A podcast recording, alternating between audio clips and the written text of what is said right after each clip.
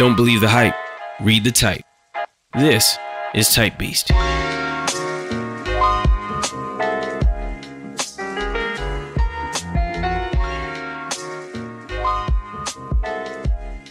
Take a look. It's in a book.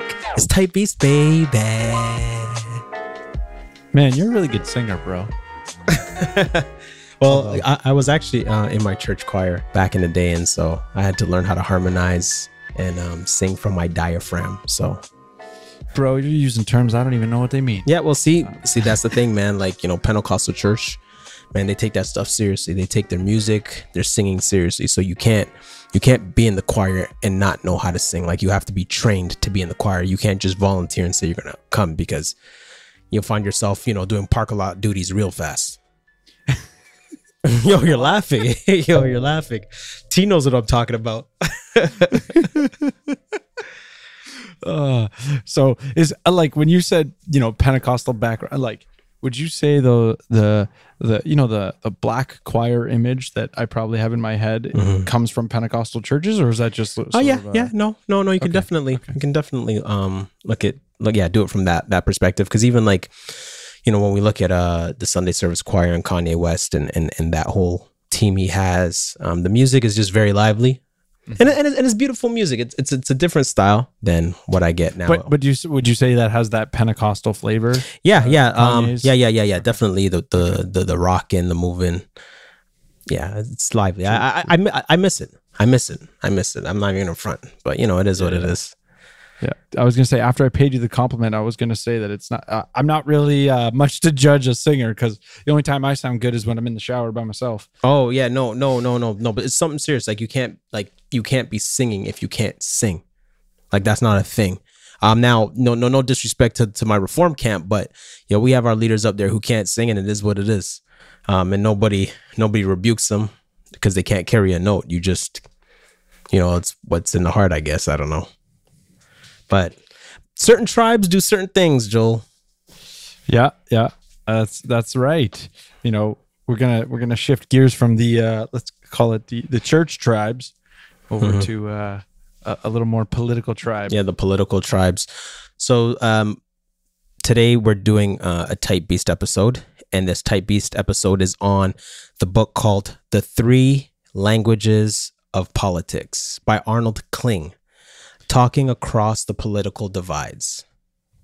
and I'll have a link in the show notes page to uh, it's uh, I think libertarianism.org is where it's hosted, and uh, if you're inclined to purchase the book, there's some links, and and also they give it away for free as well. Yeah, and there's also an audio version um, to it. So if you don't want to read it, you can. Or you uh, to ebook it and read it at the same, or listen to it at the same time, or, Yeah. or whatever your your flavor is. They've they've got it all for you.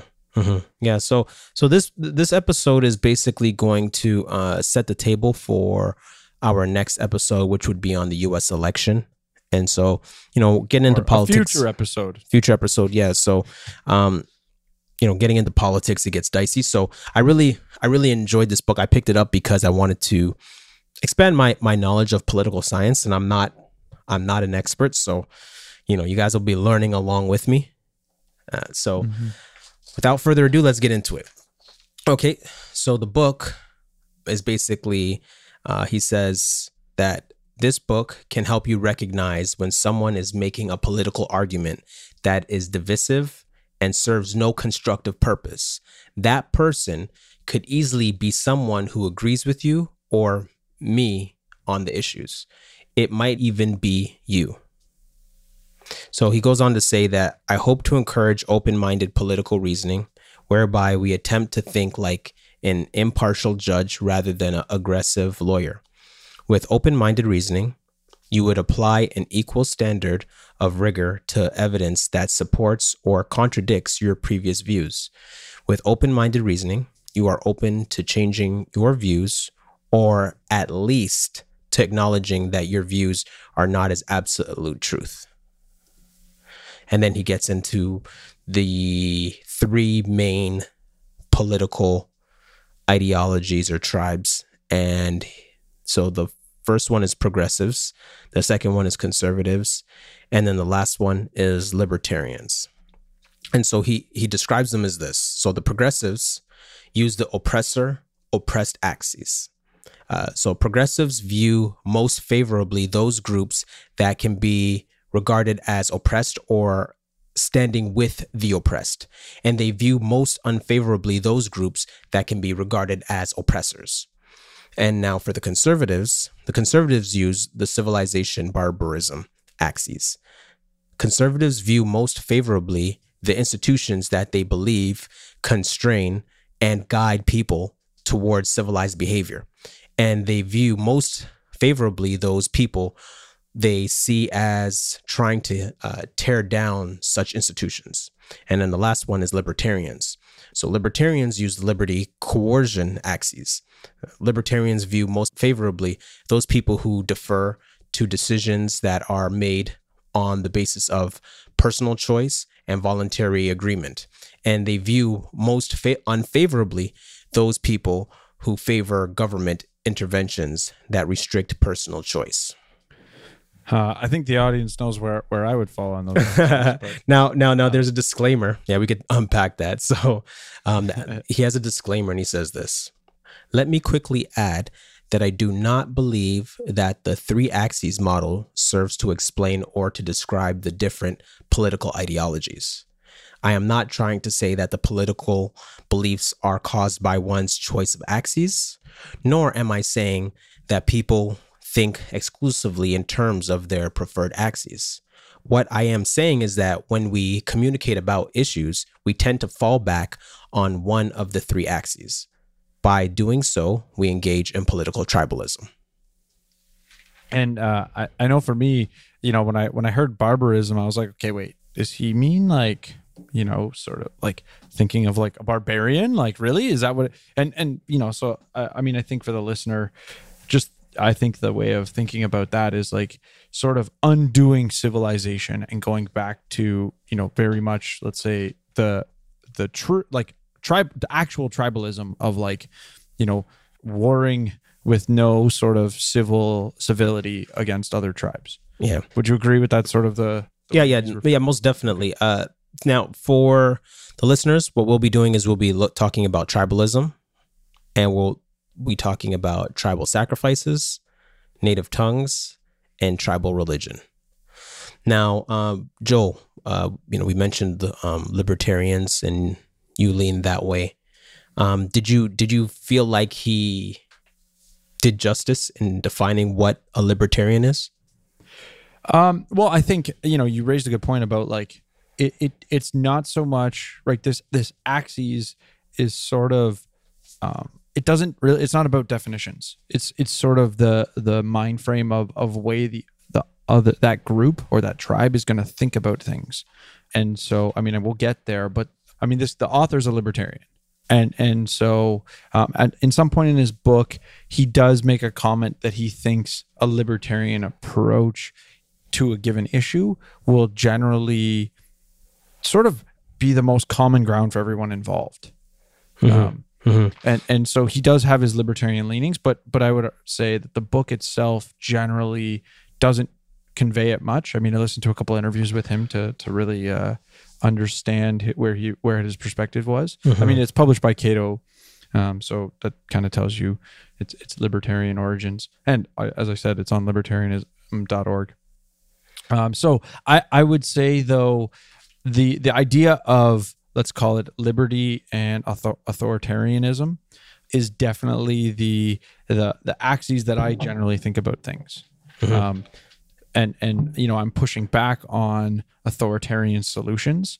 And and the the only thing that I when I was listening to him and and re, you know because I listened to the audiobook uh, when I was listening so much of it I realized for me I come to libertarianism as a conclusion from economics right? So I don't start from a libertarian perspective. I, I sort of get there based on my economics perspective or, or the tools of economics that I apply. And so I, I was really sort of I want to say wrestling with myself because I think the goal of this book is is to help you sort of one judge yourself. When are you doing these things that that sort of result re, result in tribalism and sort of maybe counter conversations or, or make things counterproductive if you're trying to come to a resolution between you know people with different let's call it axes so I was sort of wrestling with myself as I was listening, kind of going, okay, do I do this? How do I do this? When do I do this? Um, and and focusing, of course, on the on the libertarian side. So I think my opinion would be for me, I didn't feel like I was being strawmanned. I didn't feel like my positions were being strawmanned, and I would hope that you know a listener who's on some more of the socialist perspective or or the the liberal perspective they're not or or same thing conservative. They're not going to feel like he's misrepresenting them. Um, i think he does a really good job of of you know sort of steel manning but if you i think it's too it, it is easy for the listener potentially to be like well i'm not like that. Okay but that's not necessarily his point. He's not saying you are like this. He's sort of saying the tribal default goes back to this sort of perspective.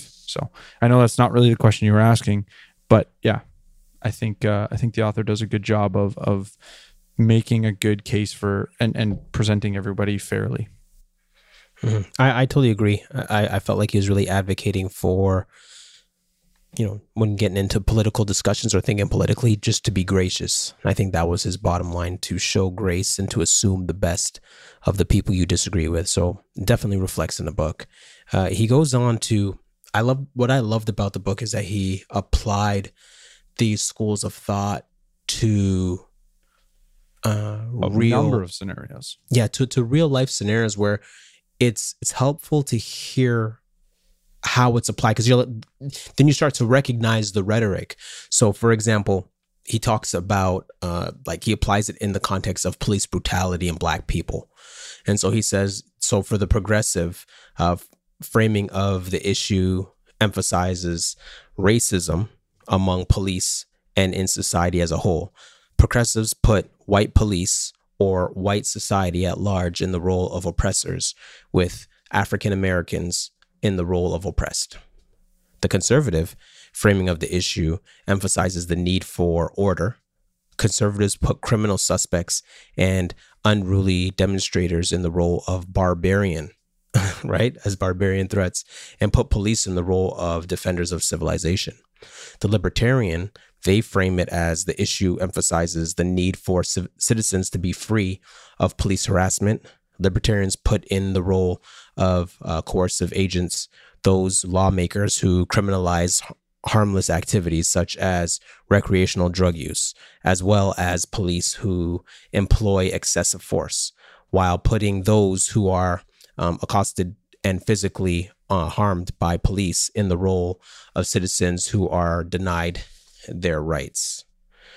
So I, I thought that was pretty fascinating to see to hear because I mean, chapter chapter two, he has like eight examples, and he just goes, "Okay, Yeah. the progress, the oppressed oppressor axis. Here's how they look at it. The civilization, barbar- Yeah. bar- barbarism axis, and just paragraph after, you know, just breaking down. Give you another example. Give you, and and I was like, he's bang on yeah for the most part. Like, I mean, I'm sure some people might have small discrepancies, but for the most part, he just hammers out eight examples to start the book, basically. yes And then I think that the the one you're talking about is in a, a little bit later of a chapter, if I'm not mistaken. Yeah, and then he gets into the incarceration and he breaks it down this way, um, with all with the three political views, and he says, for example, what accounts for the high incarceration rates among young African American males is the progressive perspective is a progressive would look to racism in our justice system and society as the cause. A conservative would look to high crime rates as the cause, and a libertarian would look to drug laws as the cause. And so, like you said, I thought it was very helpful in the way he outlined the way we would hear these political um, views. And again, he's not saying that we are. He, well, okay, sorry. What he's saying is that even those people who don't say that they're political, right, and you don't ascribe to any of them, by default, you naturally you fall in a political tribe based on the issue and where and what really resonates with you. And so, because of that, by default, um, we're in society. We get pulled in. I, I had a friend who just joined Twitter, and um, I told her she's like, you know, I'm coming into Twitter, but I don't want to get political. I said, yo, that you can't avoid that. you you can't avoid it, right? You know, people are gonna try to push for your hand to be political. So this is where we get into the topic of tribalism and sacrifices.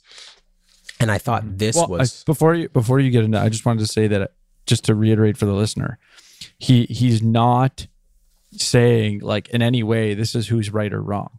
Yeah, yeah, with- yeah. No, no, no. Yeah, axes, yeah, yeah, yeah. So- right? Like there's yeah. there's it's a tool to sort of understand people's perspectives. Yeah. again. So, you know, I think you laid out the three examples. The goal here of the book is to say, okay, how does people with those three defaults with regards to to laws come together and have a conversation while recognizing the other person's sort of starting point? And so, okay, he gets into uh, tribal sacrifices, and he says, because we value being accepted by a group, we we cooperate and sacrifice for the good of a group with whom we feel close. We have much less natural willingness to sacrifice in order to help distant strangers. In addition, we care about the status of our group or tribe relative to that of our other tribes. Successful tribes are ones in which status in the tribe depends depends um, in part on demonstration of tribal loyalty. A tribe will expect you to demonstrate loyalty by participating in unpleasant rituals and by making sacrifices for the benefit of a tribe. A tribe will punish disloyal members with banishment. It will reward loyal members with higher status. One or the blue check mark. One reads of hunter gatherer tribes in which uh, coming of age requires engaging in some act of war against a tr- rival tribe. In most modern organizations, you do not have to kill or injure an opponent to achieve status. However, many of the other methods of demonstrating tribal loyalty are still very much present. Rituals, linguistic differences, requirements to affirm group beliefs, and so on. We can demonstrate loyalty to our tribe by arguing in support of our group's beliefs and attacking the beliefs of rival groups. The more skilled we become at doing so, the higher our status will be in the group. Conversely, open minded reasoning may not be as well rewarded. If you find merits in the other group's point of view, you risk losing status to those who are more unambiguously loyal. If you go too far, you may be branded traitor and shunned by your tribe. Man, it's it's so you you say that and it reminds me um Twitter? with well no i was going to say the the hearings right now with the uh barrett i think is her name the girl trying to become the supreme the supreme court judge Mhm.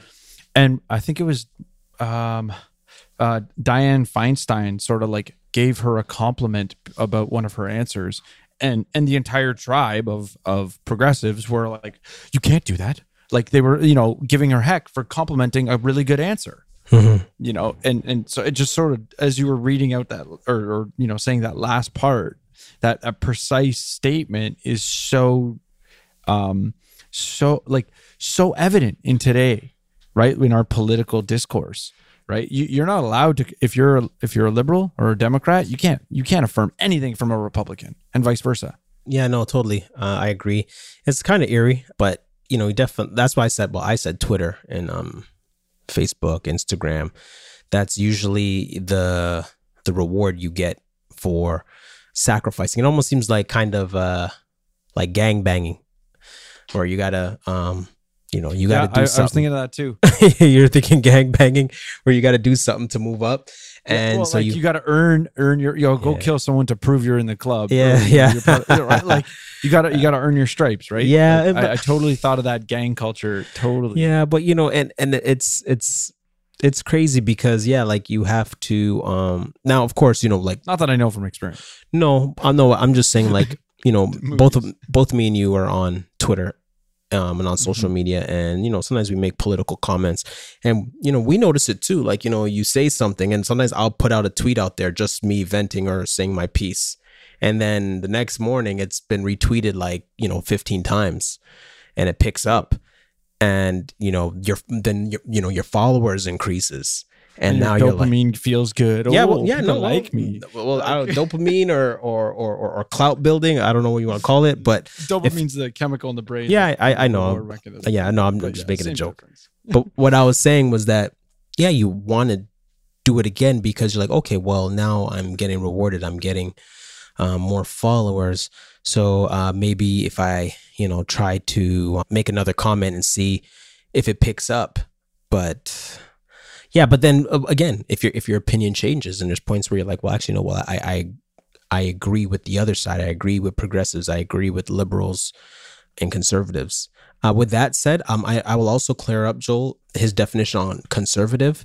I don't think I would agree with it, um, even though I may I may fall into that camp and and that train of thought. I don't think it's The axis is correct. uh yeah, well, you know? I I, I love the generalization because it's it's helpful to give a framework for people to follow.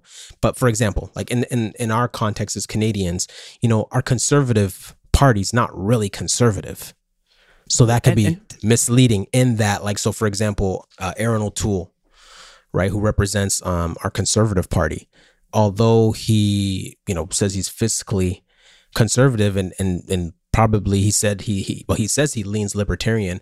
Um he still holds views that are quote unquote liberal. So he's still um pro-choice um lgbtq rights and uh climate change guy right? So so at that point you know you're looking at it and you're like well how conservative is conservative and what does conservative even mean in well particularly in our canadian context? So i just wanted to bring that up for the listeners to kind Well- of be like well yes that's what conservative means. But in our context, kind of like uh, what uh, Maxime Bernier was saying, well, our conservatives are not conservatives. That's why we have um, the People's I Party. think you, you're you're touching on a point that I've heard, and I'll, I'll paraphrase it in a couple different ways. Um, and and it's about conservatives in general. For conservatives have so much become sort of the polar consider anti-liberal, right? Like there there's a lack uh, in general. The conservative perspective lacks you know some some principles that are held on to. You know it's it's sort of like as a christian you because let's say the nation the north american nation sort of had or, or at least america and, and canada have a christian you know history mm-hmm. whether you know christianity was a huge part of the culture conservatism is conservatism generally says like slow incremental change. So as a result i think christians sort of default into a conservative position because Yes.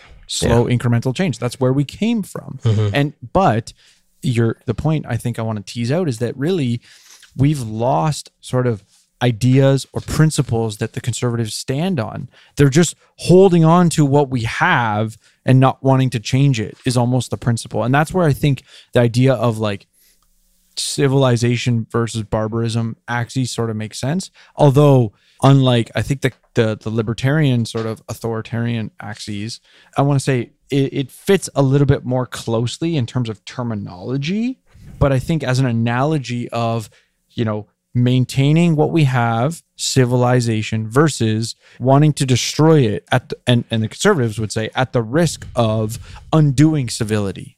Um, so I, that's why, I, to some extent, I, I jumped on the word barbarism too, because I think I, I don't necessarily like it, but I think it comes back to, as I said, conservatives lack, you know, some some foundational principles that they stand on. Okay. And, um, Michael Malice has a really good quote that basically says, "Conservatives are progressives wearing seatbelts," and the idea being like slowly doing the change. The things that are progressives or the liberal perspective today will be the conservative perspective 10 years from now 15 years from now Yeah, but, but I think I think that's helpful in the sense that like for Christians we can step back and say, well, this is why Christians can't be associated with a conservative party or any other party per se. But uh, let me ask you a question in regards to uh, tribal sacrifice. So you're part of a tribe, and do you have you ever do you feel like you you make sacrifices for your tribe well i mean as a libertarian? is, like Don't lie. do do i want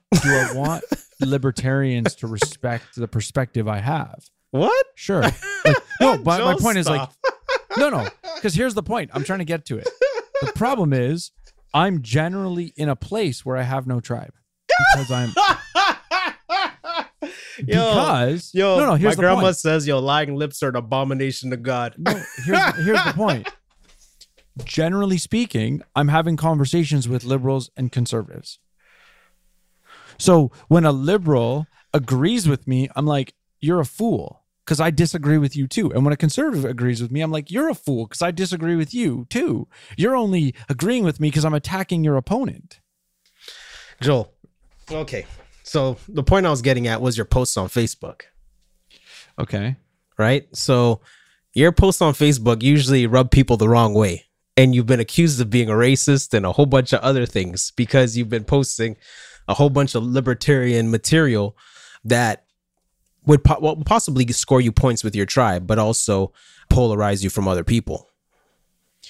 Yeah. So, and then my point is that, like, I mean, I would say I generally don't get a lot of likes and and on Facebook, right? Like, if I get a lot of likes, a lot of likes for me is like five, because I I generally don't.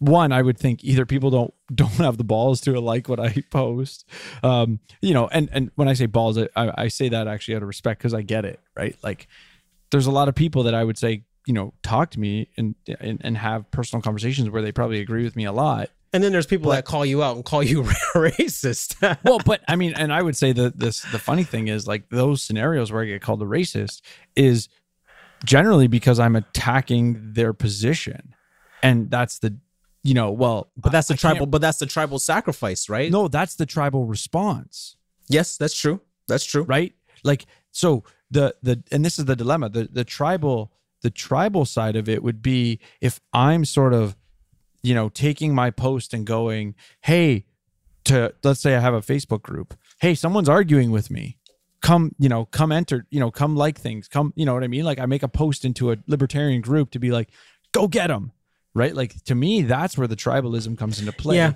um But uh, I'm I, again. I just say it like for me, I'm kind of like, well, I disagree with everybody, so yeah, well, well, but not libertarians.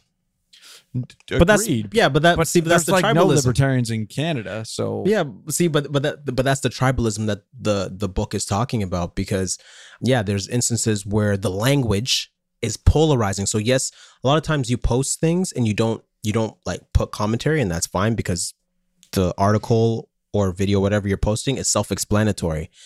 But the language being used in it is usually offensive to other tribes and that and that, that's what's going to lead us into our next section about native tongues and recognizing what brings about that polarization is not just like we talked about the moral aspect and uh, the sacrifices but well, and I think the native the- tongue the- you're you're absolutely right. Where the language is sort of, let's say, and I would say the the benefit, sort of the way that I look at it is like, for the person who knows me personally, that turns around and say like they're sort of challenging me on a racist. They already know I'm not. Like they know that there's two scenarios that I can think of. One is like a let's call it a relative, and one is someone who knows me very well. And they both, in in my opinion, are are sort of struggling with how can he hold this position when I think only racists hold this position. Mhm.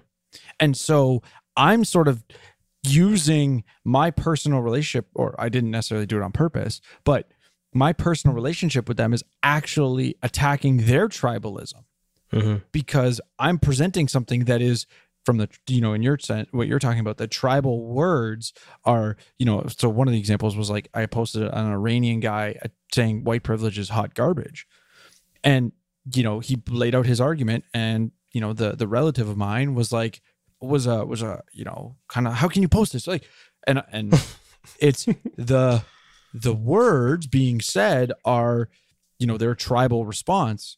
They don't know what to do with it. And so you know it, it actually i would say it led to productive conversations because they know where i stand. They know who i am. They you know they they see my character and go well this how i, I don't understand how you could post this.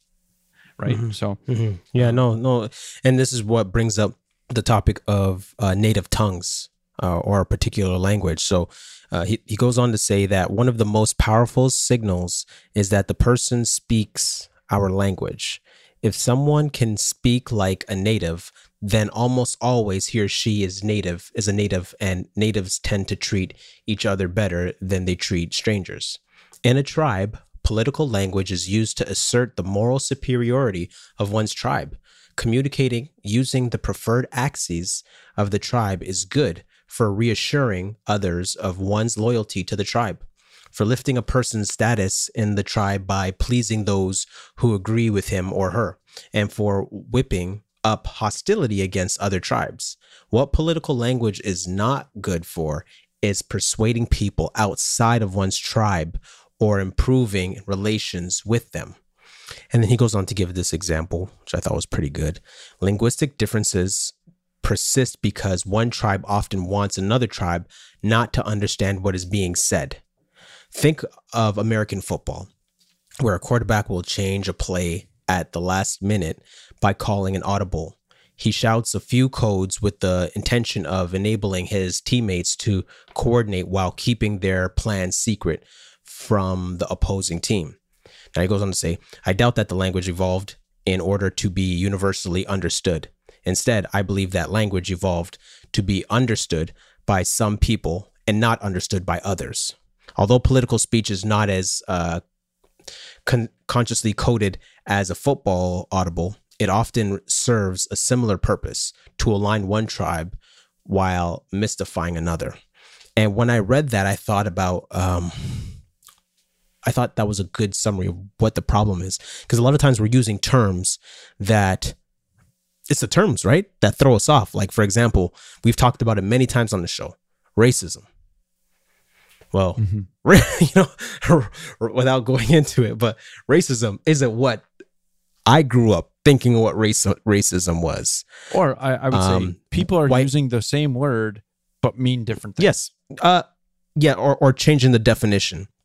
Um, so, mm-hmm. for example, and then with terms that now you're coming up with other terms like systemic racism, white privilege, uh, white guilt, these kind of things where people are kind of like, okay, well, well, well, what do these terms actually mean? Racism, anti-racism, especially anti-racism. Anti-racism isn't anti-racism. Anti-racism is something else right? So this is yeah, where it's not anti what we define as racism. It's yes, an expanded version of racism with anti on it, which now stands for something totally like, different.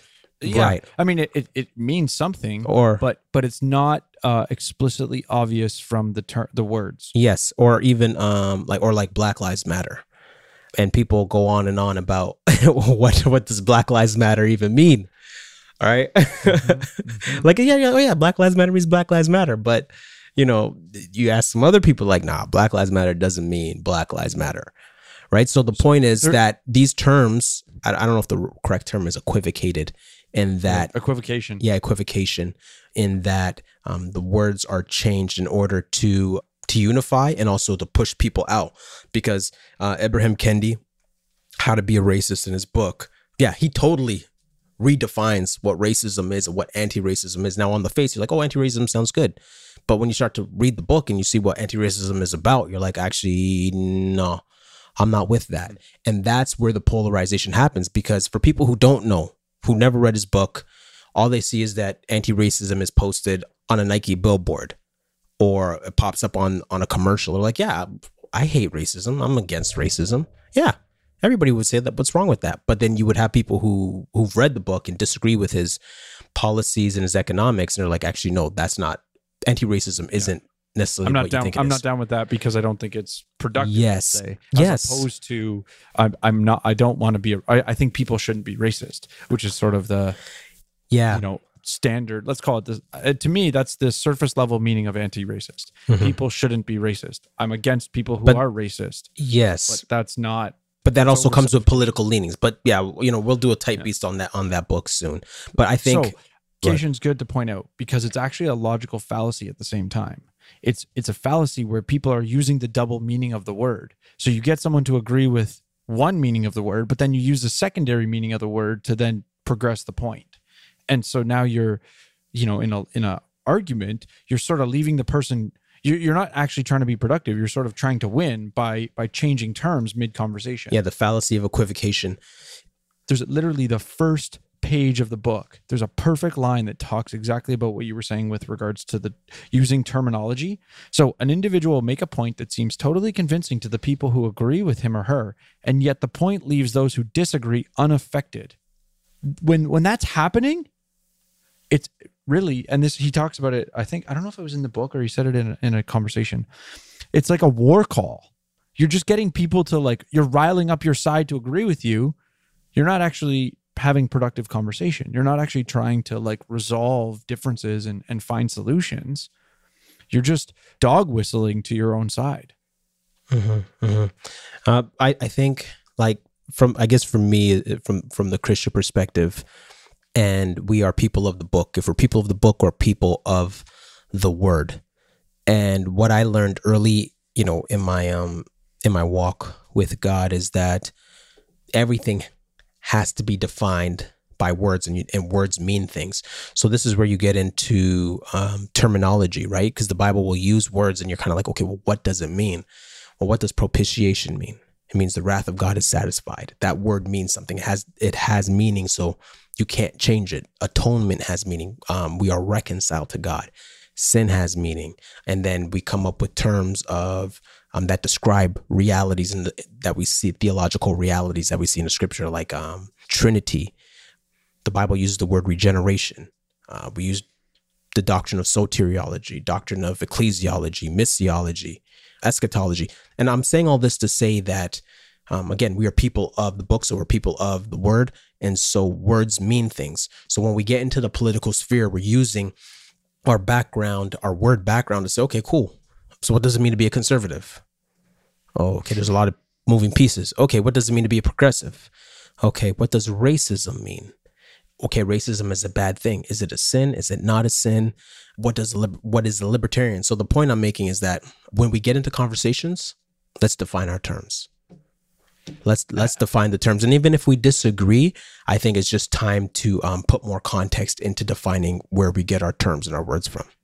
Well, and I think that conversation of of defining terms is is actually really helpful. If if your goal is not enforcing what you want on other people, but actually trying to find solutions. Because as you hash out defining terms, to some extent, you start to realize you have a lot more common ground and you start to realize, oh, the difference is because you're using a word in a way that I'm not, and vice versa. And so when I thought you meant X, you actually meant Y. Mm-hmm. And so I'm not, I, I lose the ability to misinterpret you because now I understand what you mean when you say things. And and I love that you brought up the scripture perspective because it's I, I think for you know if we have any listeners who aren't Christian and who don't have that exegetical approach to the word, there there might be something lost there because we we understand that the the the text is written in another language. And to some extent, we're not I don't want to say we're not satisfied, but but we know that that word that is translated into English comes from a time period when it was written when the the language was much more dense. So, you know, I'll use the the numbers that I've heard. It's probably changed slightly, but you know, Hebrew, which is was written with like a thousand words. Greek had a hundred thousand words. And today we have like 600,000 active words. So when you read a word like discipline in the Bible, I, I have to realize that the, the underlying word is not as simple as spanking my child or, or something along those lines that people might associate with the word mm-hmm. discipline. So I, I just say that for because for us we're like okay wait what does this mean? Let me I, I don't just take the word at the surface. I say okay what's the context? What's the scripture? What's the what's the verses around it? What is what does the context tell me it means? Mm-hmm. what is the book it's in? Who's yes. the audience right? Like the way that we interpret the word is not based on the definition of the word. We interpret the word by putting it in its proper context to understand what was the intended meaning Yes. And and if people took that approach yes. to conversation and and resolving things, we wouldn't have this tribalism issue. Mm-hmm. Uh, you know, I think about I think about um, this this t- idea of a logocentrism. Uh, Jesus Christ is the logos, the Word made flesh, eternally existing as the Word, and so the idea of language is eternal, and it's sacred, and it's absolute this is why, as Christians, we have an advantage in the culture because we are a people of words. Our strongest weapon against foolishness, for lack of a better term, is that we have dialogue, not monologue, but dialogue. Because we have the word of truth and we have the word in words and we understand grammar and context and syntax, our strongest conversation our strongest weapon is conversation. So these are things that are I hope that are helpful for our listener to say, okay, well, conversation is key and not just being in a monologue and posting something online and and not interacting. And I think this this book really will help if, the idea of like breaking out of echo chambers. Mm-hmm. Now, the the next section we're going to talk about is tribal religion. Right? So now we went from that into tribal religion. And so he goes on to say, um, Kling says, people need to affiliate with groups. Moreover, as we settled into larger groups than hunter gatherer bands, we evolved a need to belong to groups that embody a higher moral um, or higher moral purpose. For centuries, major religions met this need, but now the need is being met increasingly by political affiliation. Mm-hmm. What do you think about that? Um, I was listening I, again. I think it was on the podcast with him. He basically was saying, you know, you talk to someone who's let's say a Christian. Oh, what do you think about Muslims? Oh, what do you think about Hindus? Like, oh yeah, they're okay. You know, they're not all bad, right? Sort of like, you know, what do you think about Republicans? Oh, they're the worst. like, you know, you've got tolerance for people believing different things, but but when it's political perspectives, we have zero tolerance. Yeah, yeah, yeah. No, I, I thought I thought it was a fascinating point where he was just saying like, you know, at one point, you know, people united around because people were looking for moral purpose, and so mm-hmm. people were affiliated with a particular religion, and that gave them a moral purpose. But now that religion has died down, people are looking for a moral purpose in the political sphere. Hence, why you have people acting religiously about political ideas. Uh, I remember um, Pastor Joe Boot was saying something along the lines of, you know, when we talk about people, they we're talking about people who how God created them to be inherently religious. And so being religious is not like necessarily a deity in the sky or a statue in front of your home, but it's a unifying of ideas and that people will are willing to sacrifice and fight for. And this is where the political realm becomes religious, where you see people acting zealously about uh, political ideas, right? So, for example, you know, you look at uh, like uh, Pan Africanism or or Black Lives Matter or climate change, name it. You can see you can see that there are members, not everybody, but you can see that there's members in these groups that have a lot invested in it, where it's the end all for them. I mean, climate change. well, no, well, yeah, but but there's a lot like whether it's pro-choice or pro-life. Um, there's always like these proponents in that group where you know all it's it's an all or nothing all or nothing thing, and that they worship whether you're worshiping the earth, you're worshiping the black man, you're worshiping the woman, right? Depending on your political allegiance, it's still religious, and this is where people are finding their their moral bearings with these particular um, groups, right? And well, then, I mean, yeah, it's like there's a lot of uh, uh, apologetics that say, you know, we all have a God-shaped vacuum, mm-hmm. And and for uh, a world that's becoming increasingly non-religious, there, I would say they're filling it with politics or, or some other aspect of belonging. It's funny, I think, and it's sort of a sidebar, but I think about you know the American idea of separation of church and state, and I think you know when I look at the world today, that had they seen what we become, maybe they would have said separation of morality and state. But that's a mm-hmm. different uh, because uh, the reason I say that is like how much of you know the ideologies are are forcing the state to to or are causing the state to enforce a set of morality that isn't that we wouldn't necessarily say is right or wrong mm-hmm. like from a you know legal perspective is what i mean right like this might we might deem something to be a more one group says it's immoral another group says it isn't but why does that mean it should be the law or or the law of the land? So um i don't know just uh a slight sidebar but it's something i've been sort of thinking through. Yeah. He quotes he quotes from this book called why we hate each other and how to heal. And he says that um that afterward to personal loneliness and a decline in community involvement. He suggests the author of how we how, why we hate each other. He suggests that closer local community connections would be an antidote to political tribalism. Humans are social, relational beings. We want and need to be in tribes. In our time, however, all of the traditional tribes that have sustained humans for millennia are simultaneously in collapse. Family, endur- family, enduring friendship, meaningful shared work, local communities of worship, all have grown ever thinner.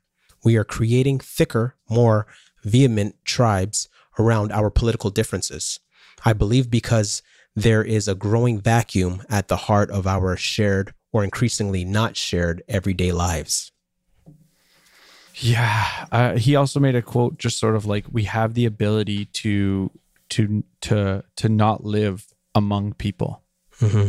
Mm-hmm. Right? So like I th- I think that's sort of the same point, right? Like increasingly we we sort of can live in you know like he made a comment about I used to play on a sports team with someone who had a different political view, but it, we have an increasing ability to not to live in a in a way where we we sort of are in our echo chamber and everybody we we associate with has the same you know perspective as us, and yeah, it's it's a concerning trend in my opinion Yeah, what is? that that we're continuing to sort of be able to live not among people who who I you know go look at your neighbors. If you look took a poll of your neighbors, I would think there's quite a diversity in terms of perspectives. Take any given issue, Black Lives Matter, defund the police, all these things. Mm-hmm. You're probably going to get a pretty diverse within your you know immediate you know block. Yeah, totally. But but we don't actually live in community with those people. Mm-hmm. Mm-hmm. Right? We we can uh, basically live in isolation. I go to the grocery store, maybe I say, you know, give them a wave if I see them. Mm-hmm. But but for the most part, we we live and I mean, I've said this outside of this conversation, but we live in a manner where we don't actually live in community. We we live you know we have our com- we have community to some extent but increasingly it's you know by text or in, you know let's call it impersonal means messaging and you know but maybe we call people here and there maybe we meet for small groups through church but outside of that you know we have a handful of friends that maybe we try to connect with regularly but mm-hmm. we don't we don't live in community Yeah.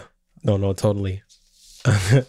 now, yeah, it's funny because like we, we use, we, I don't know if you've ever said this or anybody that's listening. If you say, "Oh, yeah, man, I talked to Joel today," yeah, man, wow. and and and it's, well, yeah, yeah, yeah, you know, we were texting, we were texting, you know, so that that's always funny. I'd be like, wait, hold on, did you talk to him or did you text him? So that's funny. That that's fine. I Yeah. probably never would say that. Like, oh, I talk. Well, oh, actually, probably. well, Yeah, I've talked to him recently, but not even thinking. Yeah, you probably. I say that text. all the time, and it's really I just text. yeah, we gotta stop that.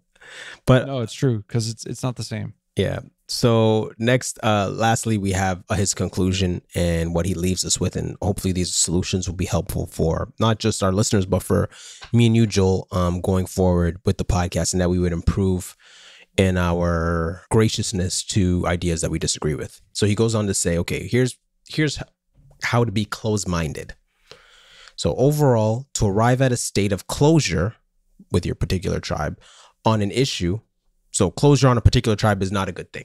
So overall, to arrive at a state of closure on an issue, you will do as follows. Come to a position on the issue that will be welcomed by the other members of your tribe. Two, consider yourself able to refute any arguments made against this position. And three, be able to account for contrary beliefs held by others.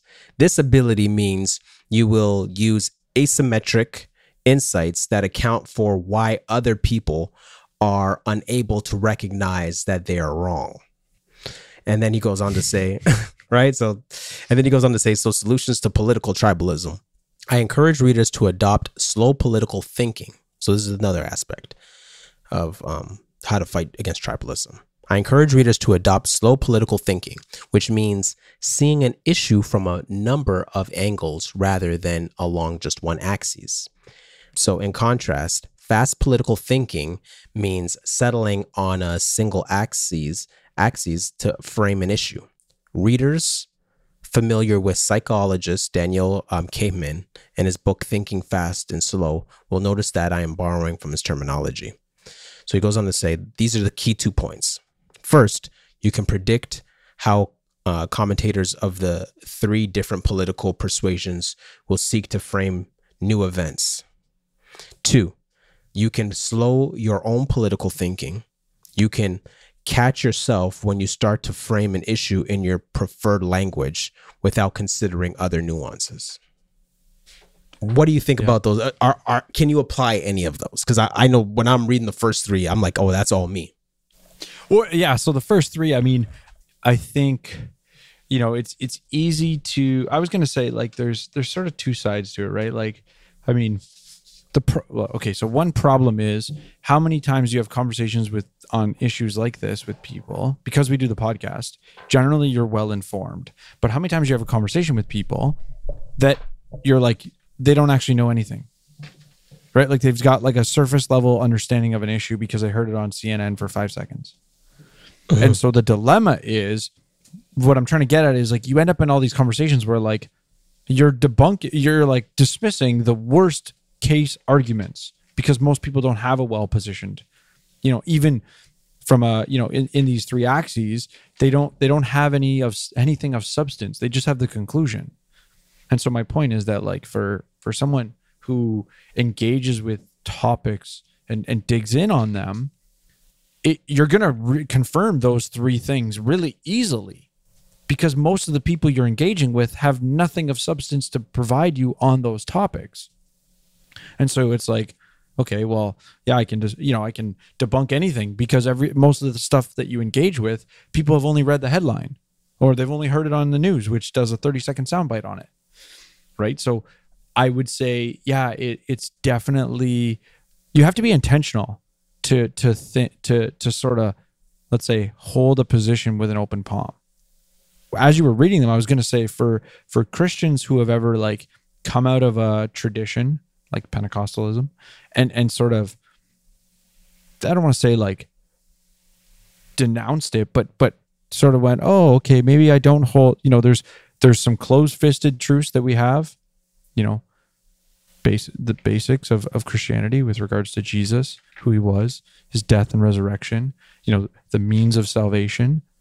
But beyond that a lot of our theology sort of moves into like okay i'm open to to being convinced otherwise and i think if you're you know the more that you have that or, or experience with those type of things I used to hold to this, but then I got, you know, I engaged with the topic more and I had some reasoned arguments that that were outside of my original thoughts.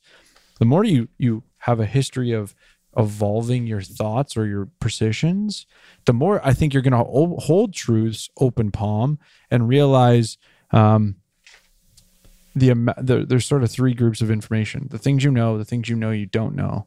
You realize how vast the third group is, which is the things you don't know you don't know.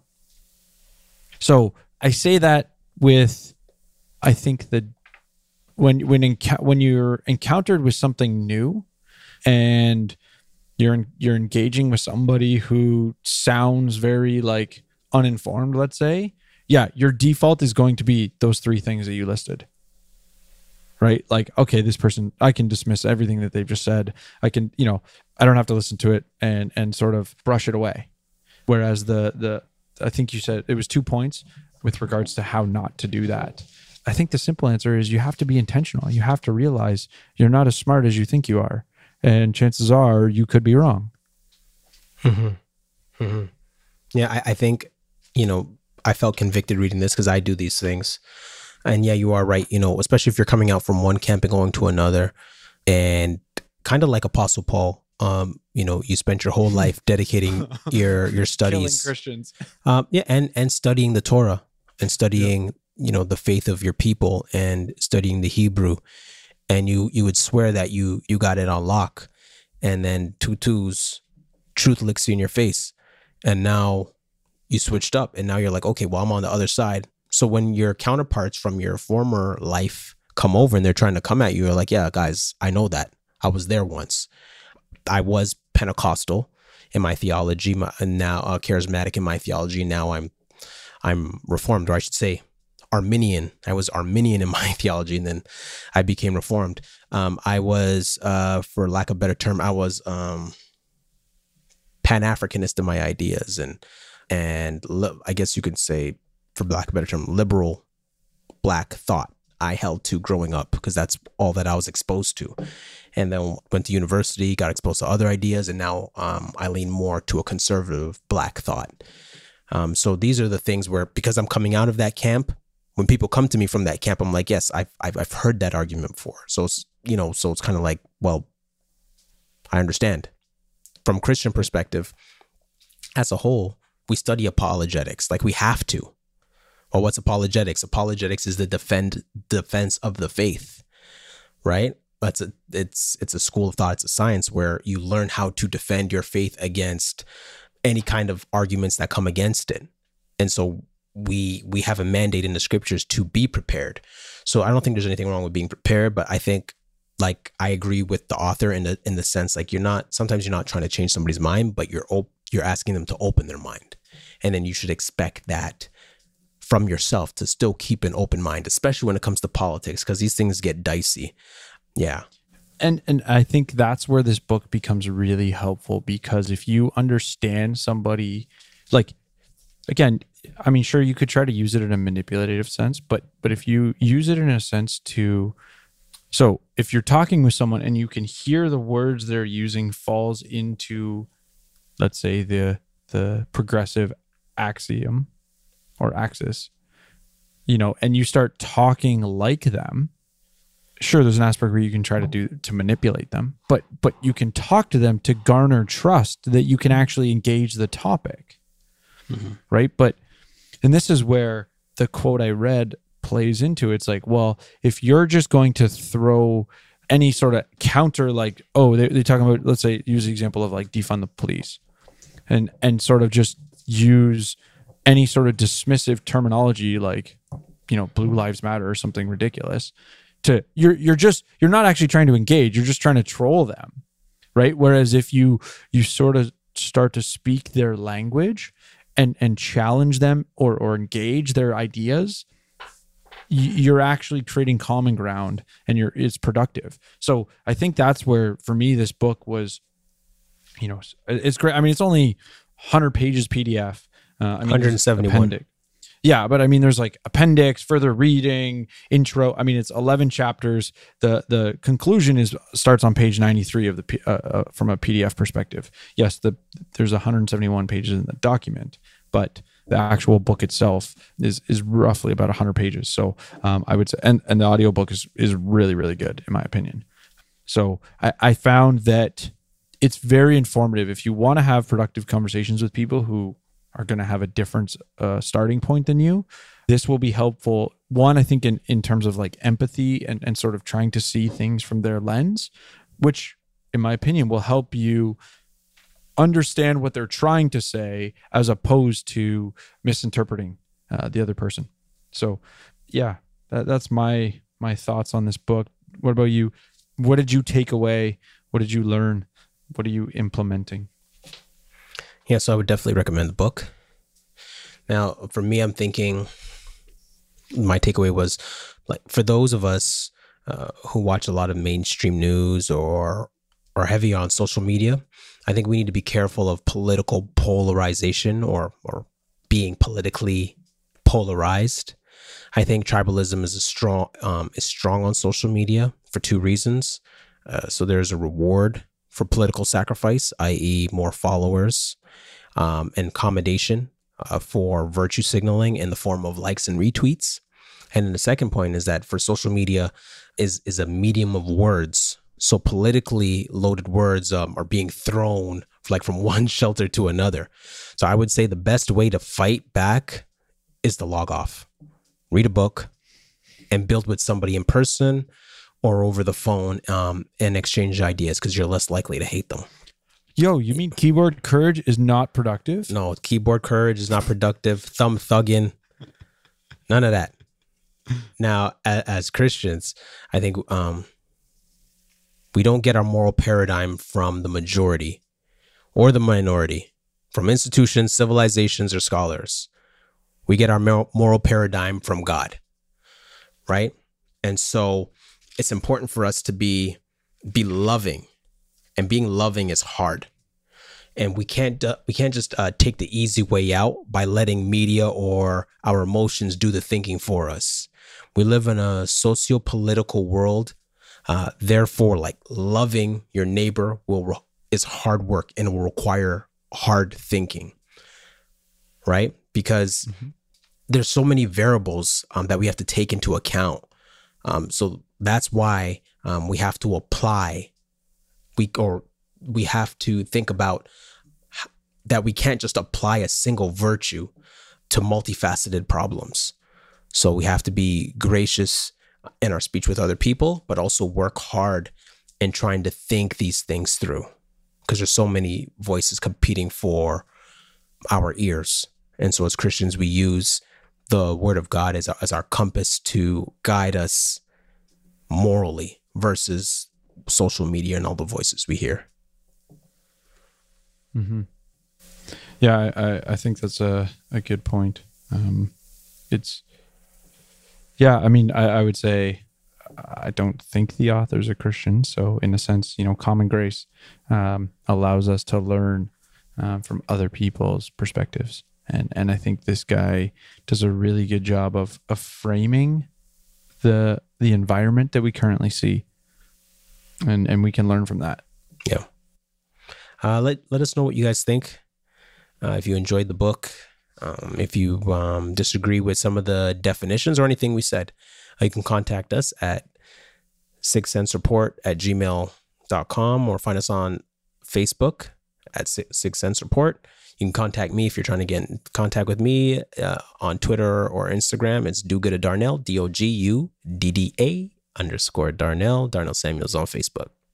And I'm T Joel N thirty nine, Facebook, Twitter, Instagram, and uh, yeah, let us know. I mean, if if you got a book or I mean, and don't uh, don't don't I, I would say don't even pigeonhole it to a book. I mean, if you got a YouTube video that you think we, you want us to talk about, I mean, obviously that won't be a type beast episode, but you know, send us content. We love it. Um, you know, it it just I mean, I love consuming content, but I also coming up with show ideas is always uh, it's great when the listeners give us give us uh, fuel. So And remember, don't believe the hype, read the type.